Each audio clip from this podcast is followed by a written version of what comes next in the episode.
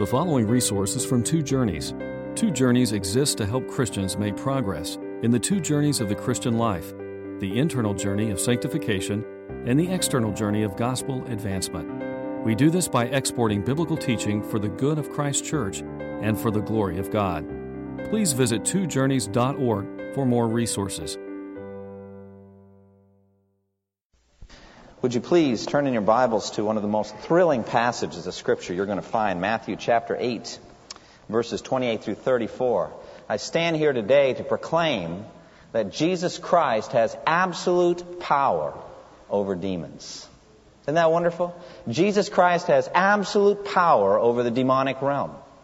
He has effortless power over the demonic realm. It's no struggle, no strain for him to exert his power and his influence over the devil. And we're going to see that in the text today. I want to convince you of that. And from the start, I give you the doctrine that Jesus has absolute power over demons. But secondly, I'd like to convince you that you need that absolute power. You are surrounded at this present moment by demonic forces of evil that seek to do you harm. They seek to oppose you, oppress you, resist you, tempt you, and destroy you if they can. And you need Christ's power in order to survive. So the major point is that Christ has all power and all authority over demons. The second point is that you need that power. And we're going to see that in the text today. Now, C.S. Lewis, who wrote in his introduction to Screwtape Letters, a marvelous book, by the way, uh, a little bit strange, a little bit twisted, advice from a great uh, demon on, to a lesser demon on how to tempt human beings, really a study on temptation, a study in sanctification. But in Screwtape Letters, in the introduction, he wrote this There are two equal and opposite errors into which our race can fall about the devils. One is to disbelieve in their existence, and the other is to believe and to feel an excessive and unhealthy interest in them. They themselves are equally pleased by both errors and hail a materialist on the one hand or a magician on the other with equal delight. Now, in the church in America in the 20th century, we saw more of the one. Post Enlightenment skepticism. We are a scientific people. We believe that all you need are your five senses. If you can make some observations about the world, you can formulate some theories about how it really functions. And if you can test those theories in a lab through experimentation, you can learn everything that there is to know about the universe. And so, they talk about the God of the gaps, that people need a God if they don't understand science. And the more that science learns, the less you need God to fill in the gaps. And so away with mythology, away from, away with all of those ancient superstitions. We are a scientific people. We are a rational people, a logical people. And therefore, we think of demons somewhat the way you would think about Santa Claus. We've outgrown that concept. Well, that is unbiblical. That is false. Demons surround us at all points. David Powlison put that attitude um, very well when he talked in this way. He said, Can a modern person believe that God controls lightning and thunder if a meteorologist can use satellite pictures and computer modeling to predict the storm a week ahead of time? Can a modern person believe that demons could cause paralysis, seizures, and deafness if an EEG and electromyogram can map patterns of electrical impulse in the nervous system.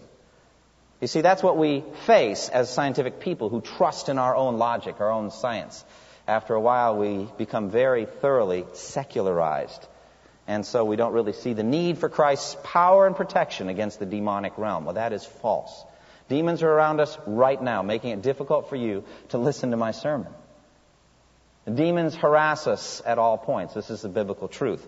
And if it were not so, then we would have no way to make anything out of the text that we're looking at today. Demons are real. But in some senses, perhaps, at least in some quarters, we may have swung totally to the other side. Powlison said we've gone out of one ditch into the other ditch on the other side of the road. We have a preoccupation in some cases with the demonic. We are essentially spiritual people. We weren't going to stay enlightenment and scientific for long. Sooner or later, we were going to move back toward a spiritualist way of looking at things if we're not going to be Christian. And so there is a present fascination with the occult, with witchcraft. Harry Potter books, for example, speak of a boy that's got power over witchcraft, and they're immensely popular. Or Warner Brothers is appealing to younger generation with one show after another showing uh, people with supernatural occultic powers, witchcraft really, appealing to a younger generation, and it's working. In the Christian realm, for its part, there's been an incredible interest in the demonic. Uh, probably this is best and most popularly summarized or symbolized by Frank Peretti's novels. How many of you have looked at Frank Peretti, this present darkness and piercing the darkness? Well, these are incredibly vivid books, aren't they?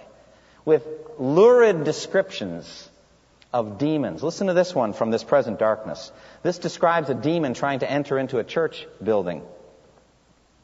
Try to do it dramatically a shadow with a shape, an animated, creature like shape appeared, and as it neared the church, sounds could be heard the scratching of claws along the ground, the faint rustling of breeze blown membranous wings wafting just above the creature's shoulders. It had arms and it had legs, but it seemed to move without them crossing the street and mounting the front steps of the church. Its leering, bulbous eyes reflected the stark blue light of the full moon with their own jaundiced glow. The gnarled head protruded from hunched shoulders, and wisps of rancid red breath seethed in labored hisses through rows of jagged fangs. Now, where in the world did that description come from? I've read the Bible from cover to cover, and I don't find any support for that kind of physical description of demons. I think it came from Frank Peretti's incredible skill and his creativity as a writer. Behind that, though, is a whole theology, isn't there? There's a whole approach to spiritual warfare. And behind that is a whole movement, the spiritual warfare movement, which has uncovered some valid things for Christians, or I should say, rediscovered some valid things for Christians to be aware of. Namely, my second point, that you need Christ's power every day for protection from the demonic realm. This is true. But it's gone way beyond the Bible, as Peretti goes in his descriptions here, to talk about such things as spiritual mapping and sanctification by uh, expelling certain demons, demons of lust, demons of overeating, demons of procrastination. And so any sin that you would have would have a demon behind it and you need to expel that demon, but they come back, don't they? And so you need to keep on it and you need to have specific words of power. If you don't have special knowledge, they're not going to move. A generalized prayer is not sufficient. There's also a sense, and this is a big theme in, in this present darkness, of territorial spirits that demons can kind of take over a town. And the only way you can get them out is to know what they're about. We're not unaware of his schemes, the scripture says. Know what he's done, know the history of it. This is spiritual mapping and, and research, and then you're able to pray with special words of power to get those demons out. Have we gone too far the other direction? Have we gone way beyond anything that the Bible teaches? David Powlison, again in his book Power Encounters, Reclaiming Spiritual Warfare, speaks of Cynthia and Andrew, a married couple that he counsels. Cynthia once cast demons out of her toaster when it failed to work. Even worse, she and her husband Andrew had a remarkable and remarkably destructive way of arguing with each other. For the first five minutes, they warmed up with normal person to person bickering. But at a certain point, when the fighting turned nasty, they shifted gears and wheeled in the heavy artillery. They would bind, rebuke, and attempt to cast out demons of anger, pride, and self-righteousness from each other. In Cynthia's words, this is a quote, I saw the demon looking out of his eyes, glittering and murderous. So I said, Demon of anger, I bind your power in Jesus' name. Then I claim the power of Jesus' blood as my cover from all demonic assault coming through my husband. Now, these folks have marital problems because I'm sure that Andrew was doing the same back to her. Is this a valid approach to spiritual warfare? This is something that we need to return to the scriptures and see what the Bible says. And as we look at our text this morning, we're going to get some basic principles, and I'd like them to be the bedrock on which that you're going to begin to form your conception of the demonic realm. The central lesson here I've already stated. Christ has absolute sovereign power over all demons.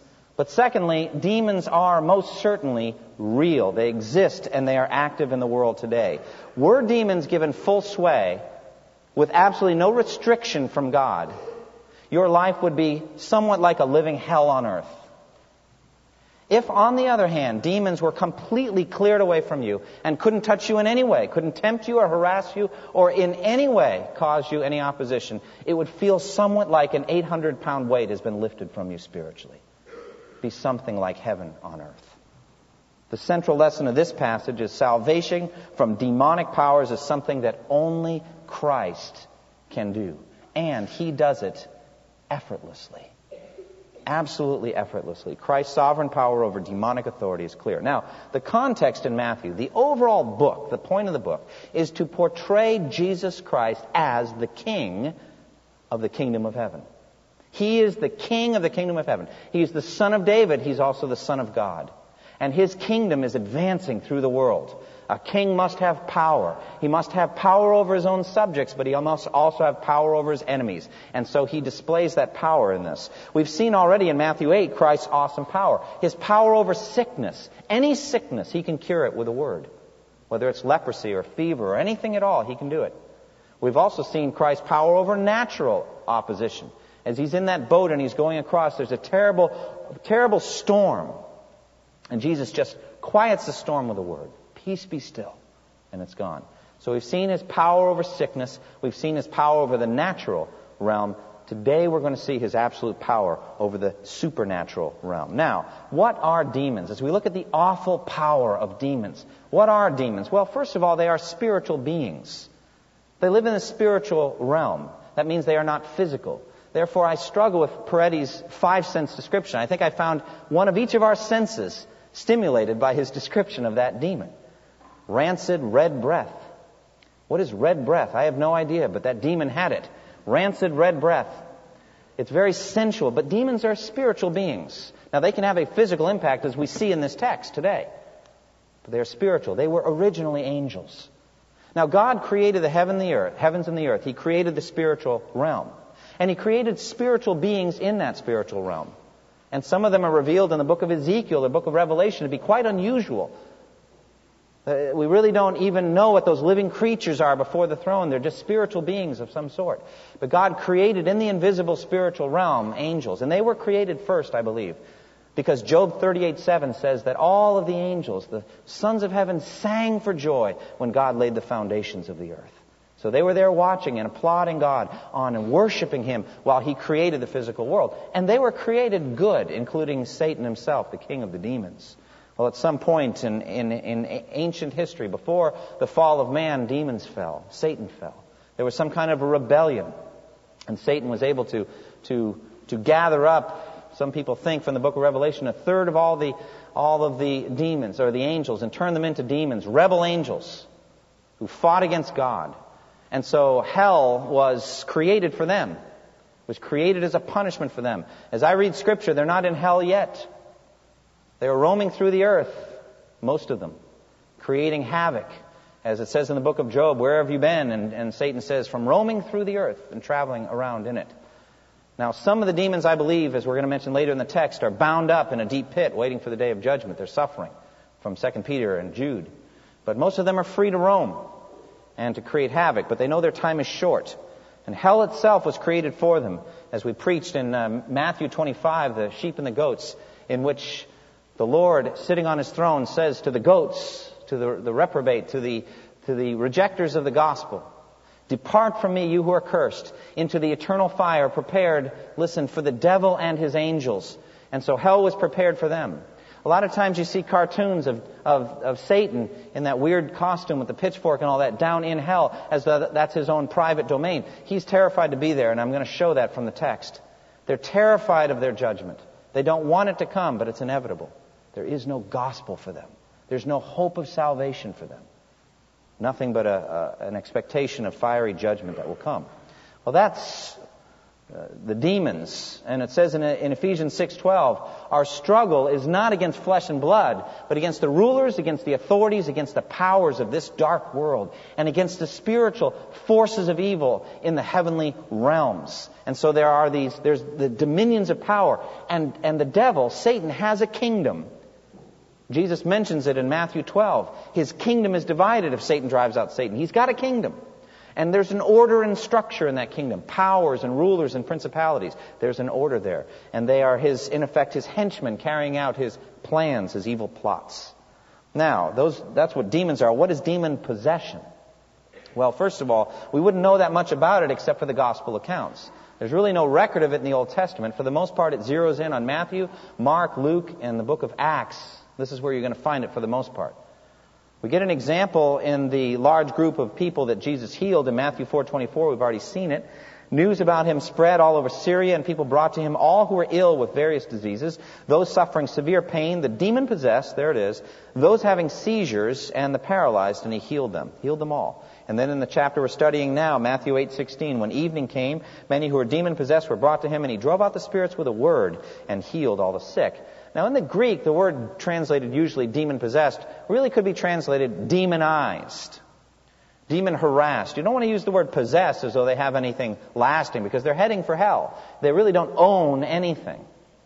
But I do think that they can inhabit somehow people. That's the only way I think to be fair to the biblical uh, text, to be fair to the language. Look in, for example, in Matthew 12, verse 43 and following, just a page or two over. There, Jesus teaching about evil spirits. We learn so much from Matthew 12, 43 through 45. It says, When an evil spirit comes out of a man, it goes to arid places seeking rest and doesn't find it. There, right there, there's a sense that the evil spirit has been in the man. He's lived there. It's like the man is his home. In our text, the demons say, if you drive us out, send us into the herd of pigs. There's a sense that they're looking for a resting place. When an evil spirit comes out of a man, it goes through arid places seeking rest and does not find it. Looking for a home, basically, a place to rest.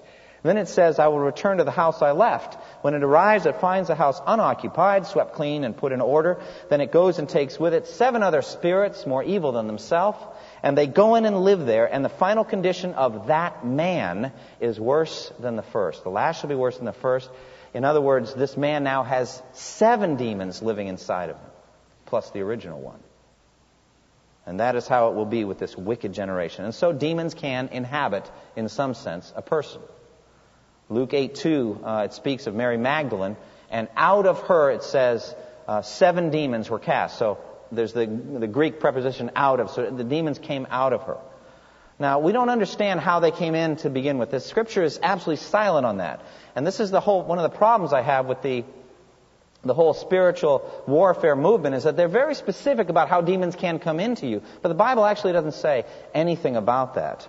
But the demons were in these people. Now, casting a demon out of a person is an act of great spiritual power and authority. In, in Mark chapter 1, verse 23 and following, Capernaum, it says, Just then a man in their synagogue who was possessed by an evil spirit cried out, What do you want with us, Jesus of Nazareth? Have you come to destroy us? I know who you are, the Holy One of God. Be quiet, said Jesus sternly. Come out of him. The evil spirit shook the man violently and came out of him with a shriek. The people were so amazed that they asked each other, What is this? a new teaching and with authority. He even gives orders to evil spirits, and they obey him. So it's an act of power, an act of authority to be able to drive out an evil spirit. In Acts 19, there's a story of the, of the seven sons of Sceva, the Jewish high priest, who aren't believers, but they hear Paul preach and they decide they're going to try some exorcism. They're going to drive out demons. And they say, in the name of this Jesus whom Paul preaches, we command you to come out.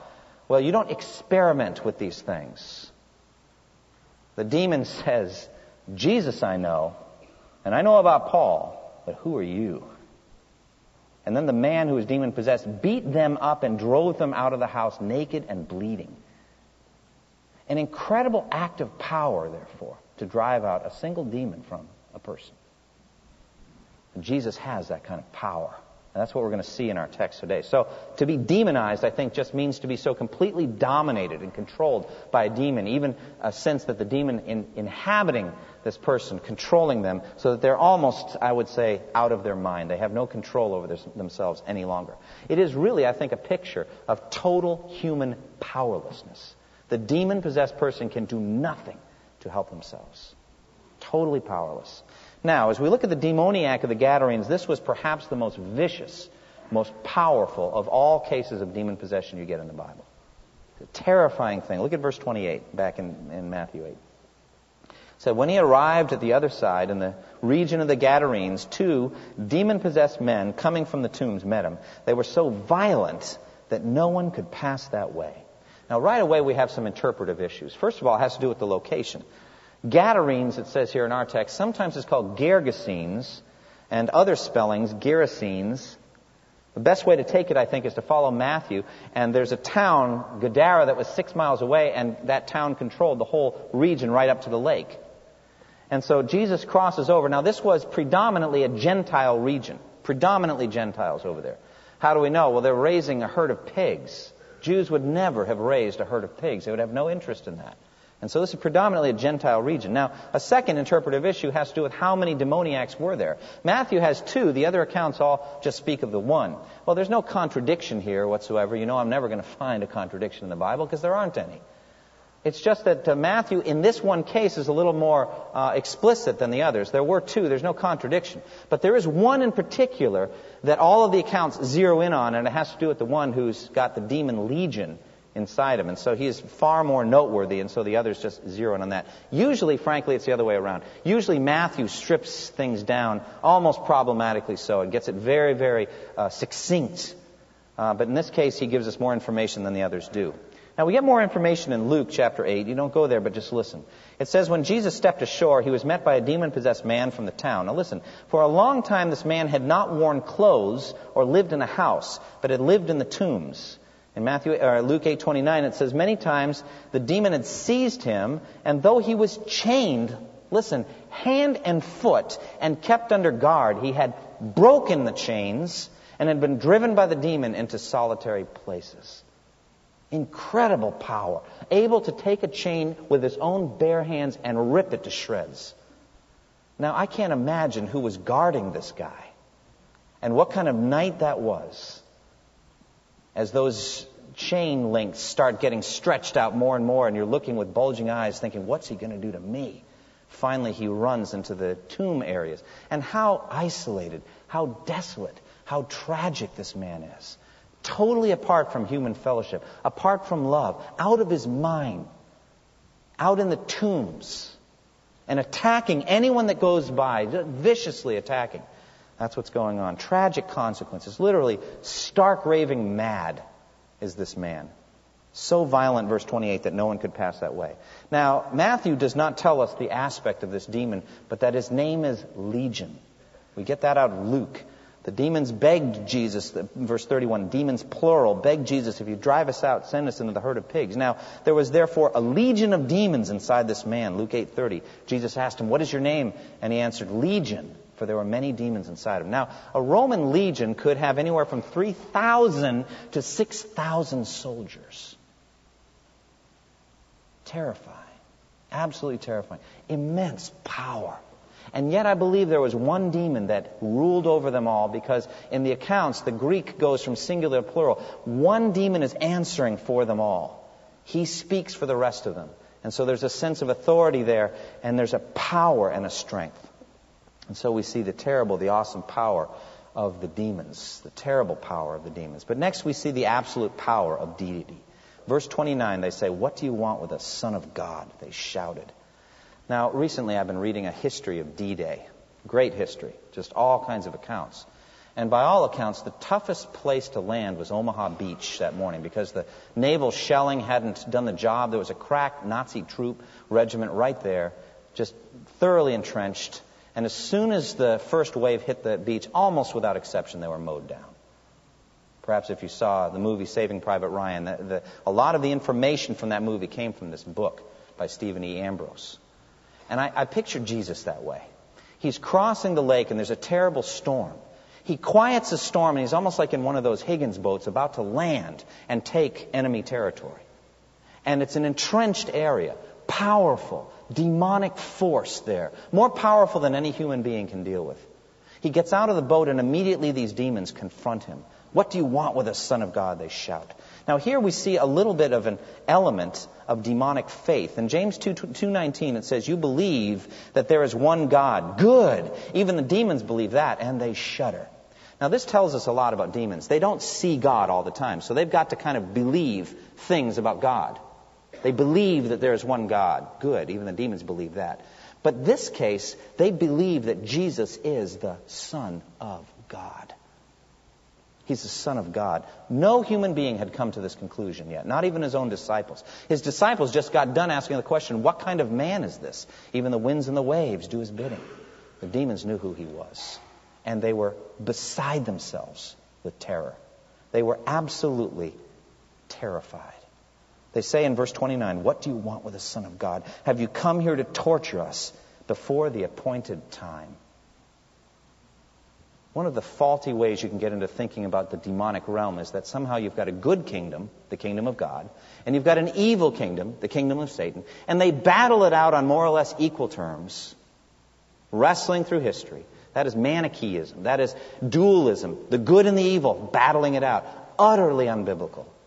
God has absolute power and authority, and the demons know it, don't they? They are terrified of Jesus. I love the account in John, 3, uh, John 18 when Jesus is arrested, and there's a cohort, about 600 soldiers there to arrest him, and Judas the traitor is there with him. And we've already learned that Judas is inhabited not by a demon, but by who? By the devil himself. When Judas took the bread, Satan entered into him, right? And so there's Judas, and Judas the traitor standing there with them. And Jesus comes out and says, Who are you looking for? And they say, Jesus of Nazareth. And Jesus answers in the Greek, Ego eimi, I am. Now, every English translation puts in he. Frustrates me. At least the NAS has the the honesty to put it in italics and tell us that it's not in the Greek. All he's saying is, I am. That is his name. He is God. He is eternal. And when he said his name, I am, the soldiers drew back and fell to the ground with Judas too. Now, who was inside Judas? The devil himself. Falling at the simple statement of Jesus' name. An incredible display of power. Look it up. It's in John 18. It's incredible. And so these demons are terrified. They're absolutely in terror of Jesus. James 4 7, by the way, says, Resist the devil and he will run screaming mad away from you. Well, that's a paraphrase. Resist the devil and he will flee from you. Why is he fleeing? Because he sees the power of Christ in you. So they're afraid. Now, what are they afraid of? Have you come here to torture us? It says, before the appointed time. The Greek gives a sense of a definite time. There's a time for judgment. And they didn't think it was yet. They didn't understand why he was there. Have you come here to torment? They know that they're heading for the lake of fire. They know that their time is short. Revelation 12. But as I mentioned, alluded to before, 2 Peter chapter 2 verse 4 says, that God did not spare some angels when they sinned, but sent them to hell, putting them into gloomy dungeons to be held for judgment. So some of the demons are already somewhat in a pit, Tartarus, that's the word translated in the NIV, hell. They're in the pit. They're down there and they're bound with chains to be held waiting for uh, the lake of fire. They don't have freedom the way that the other demons do. And I think these demons are very afraid they're going to lose their freedom and be sent to be tormented and tortured before judgment day. Could Jesus have done that? Oh, absolutely. He had power to do that. And so they're terrified. They're, they're absolutely afraid of Jesus. Now, at this point, it gets really thrilling. Look at verse 30 through 32. Now, if you have a red letter edition of the Bible, this is the really exciting part. Do any of you have the red, if you have the red letter edition of the Bible, and if the editors did a good job, which they did not do in my Bible right here, all the other letters are red except this one little two letter word is still in the black. But if you have a red letter Bible, you're going to see the power of Jesus. Some distance from them, a large herd of pigs was feeding. The demons begged Jesus, If you drive us out, send us into the herd of pigs. He said to them the only word you're going to find that Jesus speaks in this whole encounter Go. That's it. It's a word of power. Is there any striving, any effort, any strain from Jesus here? Absolute, total authority. All authority in heaven and earth has been given to me, said Jesus. And then what did he say to us? Go, therefore. Demons are more obedient than we are. But at any rate, that's another sermon for another day.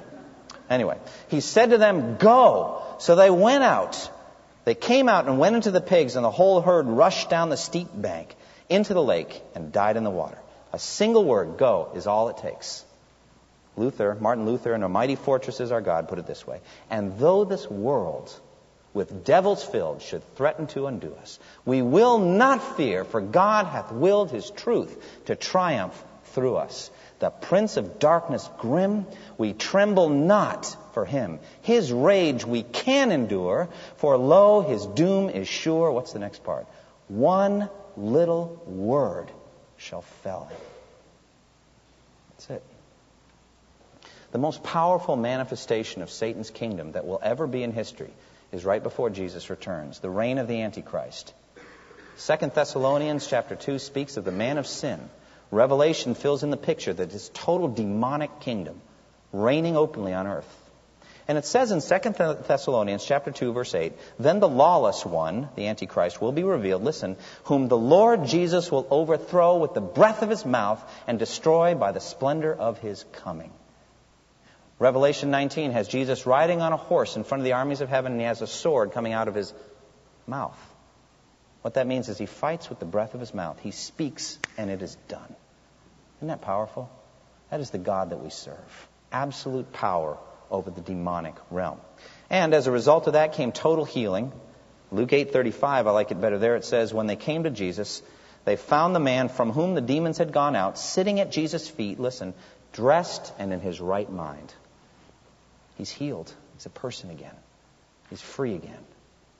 All by a single word from Jesus. And finally, we get the anxious plea of disbelief, verse 33 and 34. Those tending the pigs ran off, went into the town, and reported all this, including what had happened to the demon possessed men. Then the whole town went out to meet Jesus, and when they saw him, they pleaded with him to leave their region. This is nothing but fear speaking, folks. They are terrified. Now, we sang earlier today, Amazing Grace. Sovereignty of God, as Frank chose, Amazing Grace. Thank you, Frank because it says, "Twas grace that taught my heart to what? Fear.